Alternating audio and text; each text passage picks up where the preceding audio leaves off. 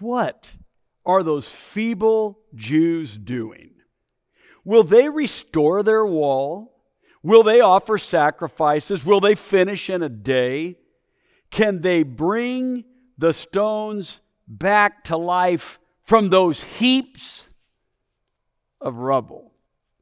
We've been in the story of Nehemiah in this series titled Restore, making home feel like home again.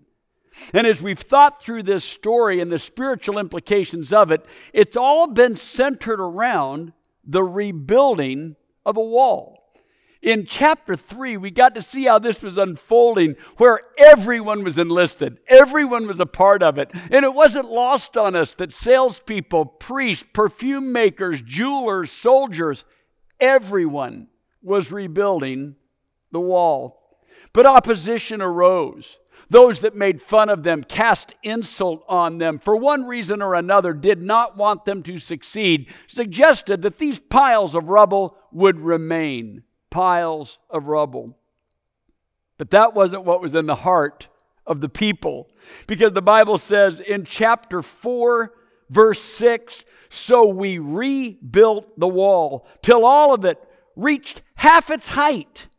For the people worked with all their heart, with all their heart. This is a special Sunday for us at North Atlanta. Every year we have this special contribution called One Heart. In the past, we've called it Pure Religion, but it's been the same time every year, and for over 20 years we have done this.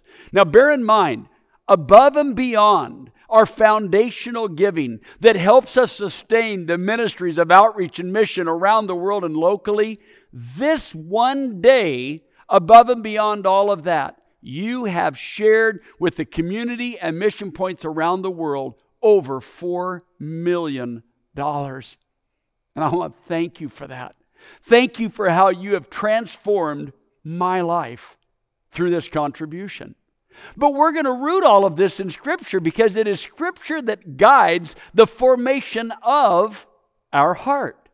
So if we go back to chapter 3, you might remember that they started rebuilding the wall. And the Bible tells us that they were working away on the wall and they're trying to get it put together. It tells us, of course, you know, that some of them were working on long sections of them. Some of them were farmers from out of town that had come in to help with the work. Some of them, on the other hand, were putting up the, the stones right in front of their house. It says that everyone was involved, families were working together. And what's interesting in chapter 3 is later in the chapter, some of the folks that built the first part of the wall, or maybe the wall in front of somebody else's house, was now finally working on their house, right there in front of them. Some of them came down and said, Hey, I can lend a hand, but everybody was working on the wall. I think of what it must have sounded like. Well, I mean, grunts and groans for sure. Some of those stones were huge. In fact, some of those stones would have required a little bit of ingenuity, some creativity, some extra help. Maybe 20, 30, 40, maybe 100 people would have had to pull together to get a few of those giant stones in place. But pretty soon that wall was taking place and it was all coming together. And you know, you've got Meshullam over here, and Meshullam's wall's coming together pretty good. Looks like Meshullam's almost done here and he's getting it all together. And then we've got, you know, Hashabneiah over here. Hashabneiah is working on it, and man, it's all coming together nicely here. Boy, it's coming together, and, and all of a sudden we realize that we're down to a few stones. And now what? Because, see, we've still got a gap in the wall. And the Bible tells us that they, they closed all the gaps. This week, as I was spending time with people in different Bible studies, and I was asking people for some advice as to how we might think through this together, one of our brothers in Christ, Bobby McVeigh, gave me a way of thinking through this that really helped. Because you see, at some point, it was going to come down to this. You've got a few stones left. Somebody reaches for that stone. Somebody else reaches for this stone? What if both people reach for the same stone at the same time? What if somebody says, Hey man, I'm trying to finish my wall over here. I need that stone. Somebody else says, Well, no, no, no, no, I need that stone. Who wins in the battle for the stone? You say, Well, it looks like those stones are perfect to fill the gap. Well, yeah, but you got to bear in mind, people have been working on this straight for 52 days.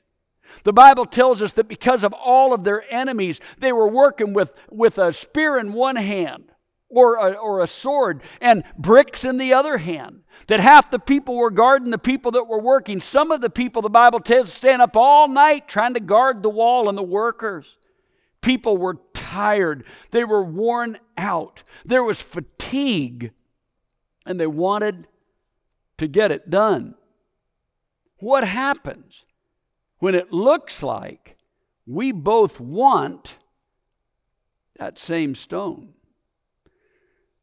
Well, the Bible shows us that this wasn't just a physical problem. It wasn't just a difficulty in stacking the rocks, because you see, in reality, it was more than just stacking the rocks. It was more than just rebuilding the wall. They were also renewing the soul of the nation. They were renewing themselves as the covenant people of God.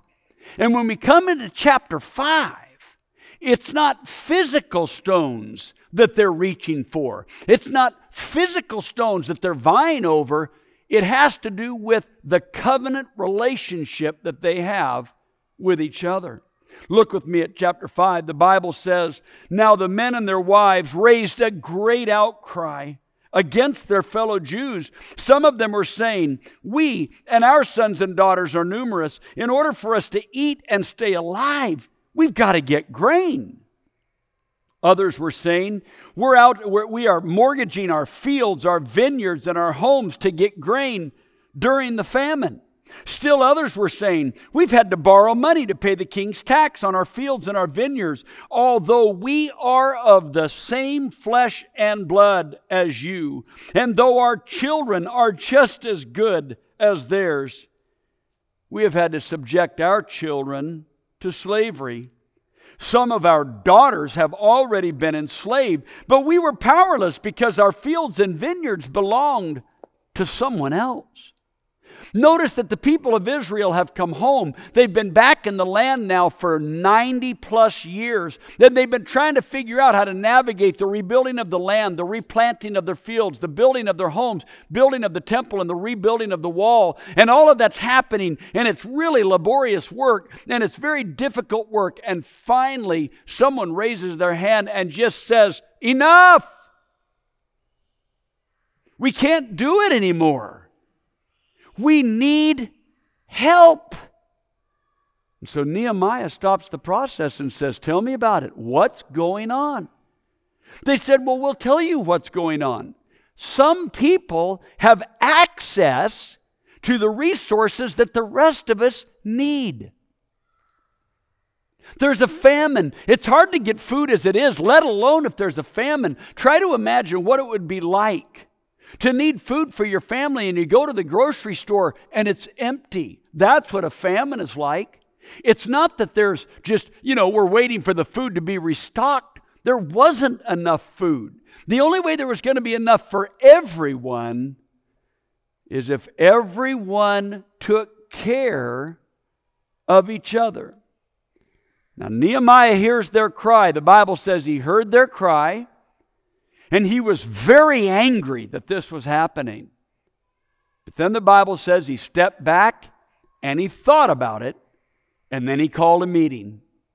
He brought everyone together and he began to discuss what they were doing.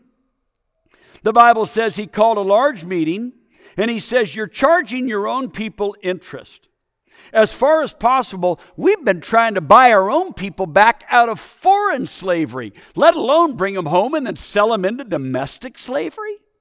What's going on here? The Bible says that after he brought up these accusations and their struggles and their grievances, it says everyone just stayed quiet. It was like crickets in the room because all of a sudden people realize that they haven't done right in relationship to their fellow Jews, to their community. Here is what the Bible says in verse 9. So I continued, What you are doing is not right. Shouldn't you live in reverence to God to avoid the reproach of our Gentile neighbors? Nehemiah begins to tell the first step, and that was that he and his brothers were not going to continue the practice of loaning money at interest any longer. He talks about the fact that he and his brothers would not use their position for personal gain. He says maybe some of the leaders in the past were like that, but we're not going to be like that. He challenges them to take action. He says, The first thing I want you to do is I want you to restore people, restore their land, restore their houses, restore their farms, restore their vineyards. He said, The next thing I want you to do is not only do we all stop charging interest, but you give back to them the interest that you've already taken from them. From any of you who in the past would have maybe used this opportunity to, to uh, get gain for yourself, don't do that any longer. But now I want you to notice what he says in verse 13. So I shook out the folds of my robe and I said, In this way may God shake out of their house and possessions anyone who does not keep this promise, so that such a person may be shaken out and emptied. And then down in verse 15, when he talks about his own decisions, how he was going to respond to the needs of the people, he says, But out of reverence for God, I did not act that way, the way in which his predecessors had put such heavy burdens on people. The way the chapter closes in verse 19, he says, Remember me with favor, my God, for all that I have done for these people. Now, here's how we summarize Nehemiah's story. The people, as they were building the wall, would eventually come down to a gap where the work that I was doing in front of my house and the work that someone else was doing in front of their house was eventually going to come together. Whatever Meshullam was doing on one part of the wall and Hashabneiah was doing on another part of the wall, eventually it was going to come together and eventually they were going to reach for the same stone. In a spiritual sense, the people came forward and said, It's bigger than the wall. We're reaching for more than just stones, we're reaching for food for our families. We need shelter, but our homes have been mortgaged off or sold off. We would farm our land, but someone else has it because we couldn't pay the king's tax and we had to mortgage our fields and end up giving them to someone else in order to pay these taxes that are so heavy on us. In the end, they said, Look, if there's going to be no gaps in the wall, we're going to have to figure out how to share the stones that build the wall. If there's going to be no gaps in the community, in our lives together, we're going to have to make sure that we know how to share our resources with each other. But there's something very powerful in chapter 5 that we highlighted four times, and that is that Nehemiah says, You do understand that the covenant we have with one another is actually rooted in the covenant we have with God. When you reach for that stone and someone else reaches for that stone and you think to yourself, I can outmaneuver them, I can get it, I deserve it, God, eh, Nehemiah says, but wait a minute. You do realize the stones actually belong to God. This is the promised land that came from God as a gift. This is the city of the great king, Jerusalem. This is the hill of Mount Zion. This is where the temple of God is, where God made his name to dwell. These stones don't belong to us, they belong to God. So, whatever you want to do with that stone, you make sure you clear it with God before you decide to take it for yourself or share it with a neighbor. You see, it is the covenant relationship we have with God that teaches us how to have a covenant relationship with each other. And it is our covenant relationship with each other that shows the world that we have a covenant relationship with God. Well, this is also modeled in the book of Acts. We'll go from Nehemiah chapter 5 to Acts chapter 4. The Bible says in Acts chapter 4 and verse 32 all the believers were one in heart and mind. No one claimed that any of their possessions was their own, but they shared everything they had. You see, with great power, the apostles continued to testify to the resurrection of the Lord Jesus, and God's grace was so powerfully at work in them all that there were no needy persons among them.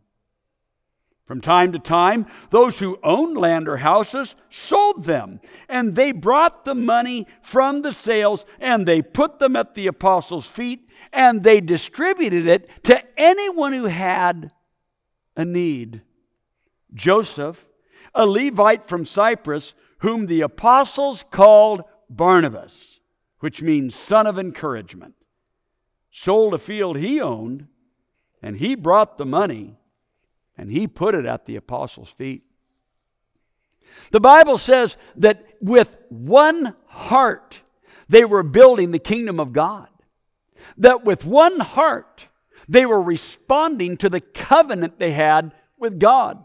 And the grace of God was so mighty among them that there wasn't a needy person among them. People were actually looking for ways to help each other, they were planning for ways to help each other.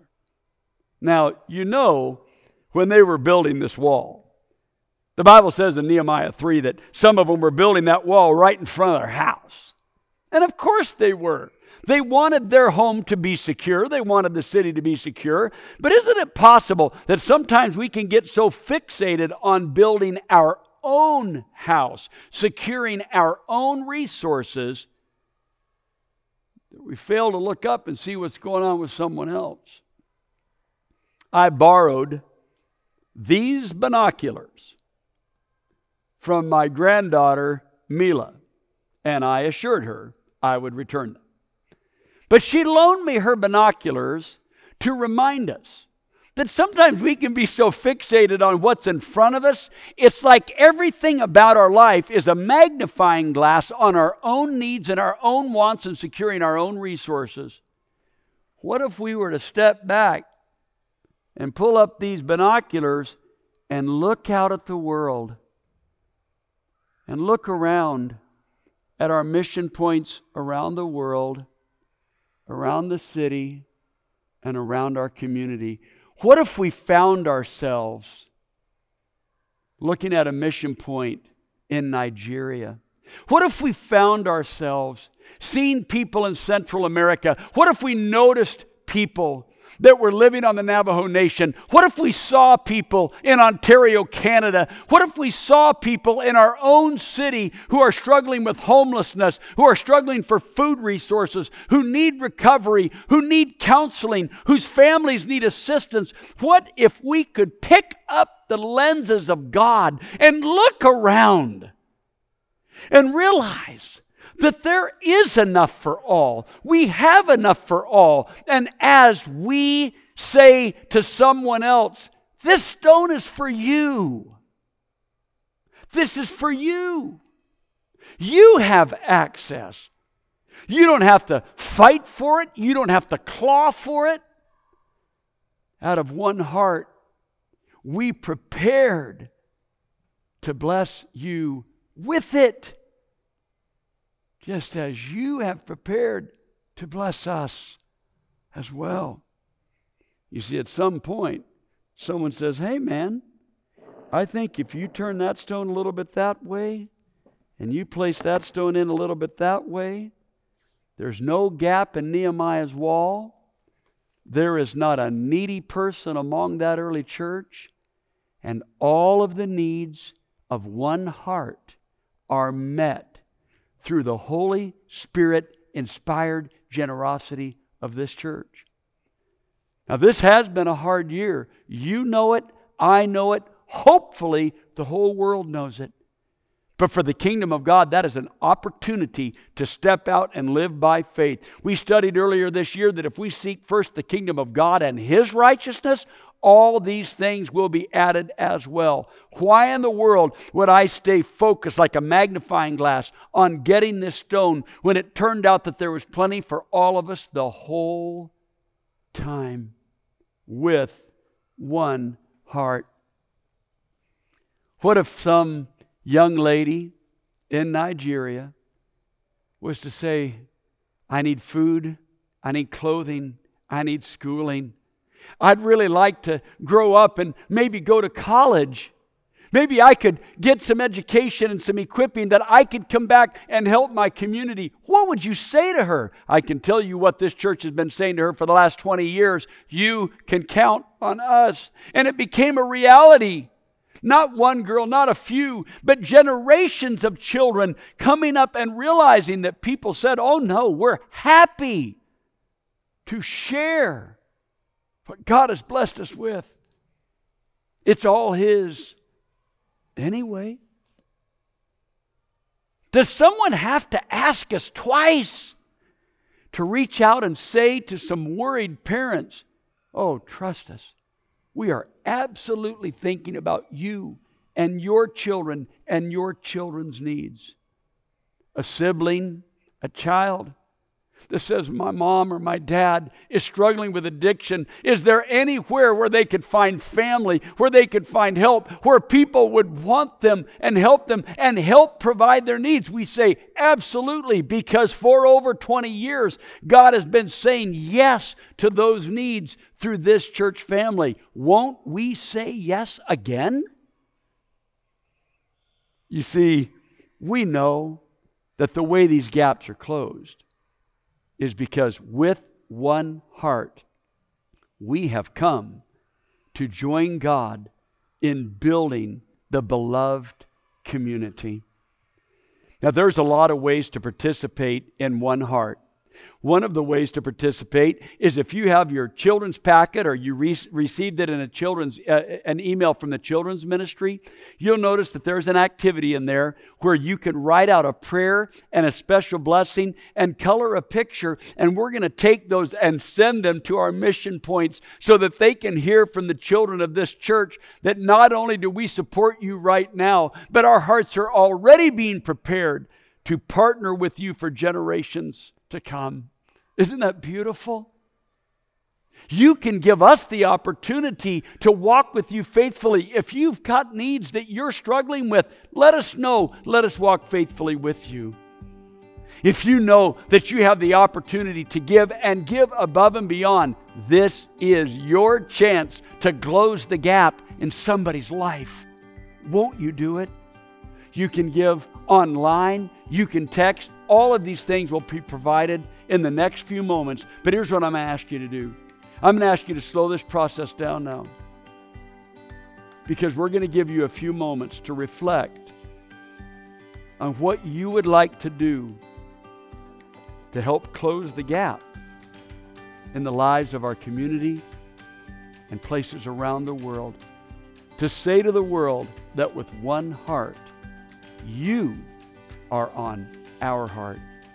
We need you to partner with us to fulfill that $300,000 goal. Let's go after it and let's make sure that we complete it.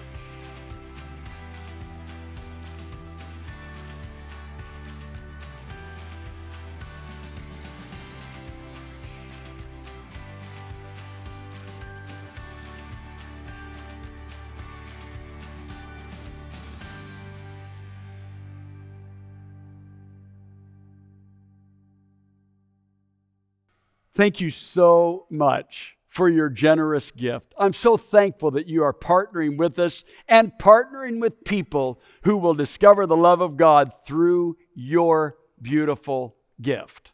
Now, let's close our message with the very last verse of Nehemiah chapter 5.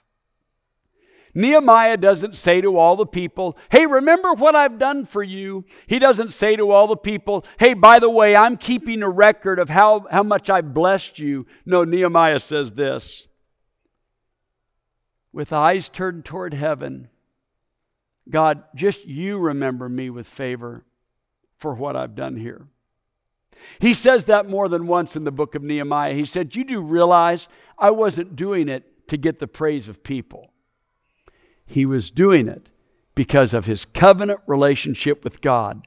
And it is that covenant that brings us together with one heart in this One Heart Sunday to share with the world the grace and the love of God.